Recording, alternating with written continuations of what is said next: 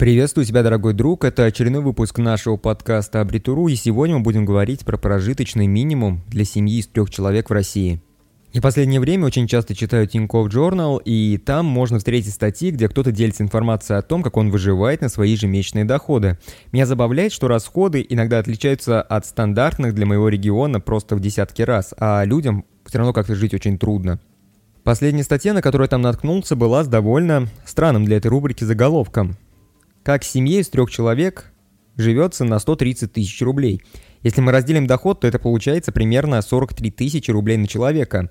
А это ведь довольно неплохая сумма, учитывая тот факт, что в регионах можно найти очень редко зарплату больше 30 тысяч рублей.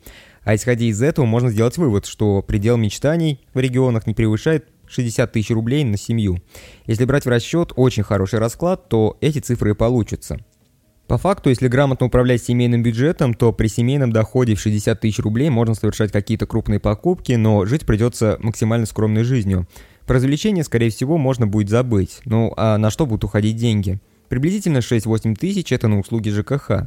10-15 на садик для ребенка, примерно 10 тысяч на транспортные расходы и 27 тысяч остается на питание, покупки и сбережения. Я не думаю, что на питание получится тратить меньше 15-20 тысяч, поэтому можно смело говорить о том, что в сухом остатке мы получим никак не больше, чем 7 или 12 тысяч рублей. И вот уже исходя из этого можно говорить о том, что 60 тысяч рублей на семью это сегодня какой-то прожиточный минимум. А если представить, что жилье в ипотеке, то и вовсе жизнь превращается в какое-то реальное выживание. Ну а если есть такие семьи, а они точно есть, где доход ниже 60 тысяч рублей на семью из трех человек, то я даже вообще не могу представить, как и где они могут ужаться в расходах, чтобы жизнь превратилась в какой-то ежедневный ад.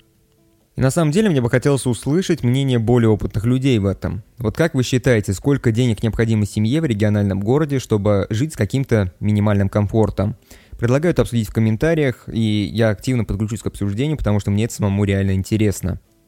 А на этом все. Вот такой вот небольшой подкаст получился. Надеюсь, что вам понравился. Если вам понравился, то обязательно поставьте лайк и сделайте репост, если у вас есть такая возможность. Ну а если вы слышите это и еще не являетесь подписчиком нашей группы, то обязательно подписывайтесь, подписывайтесь, потому что дальше нас ждет еще больше интересных тем.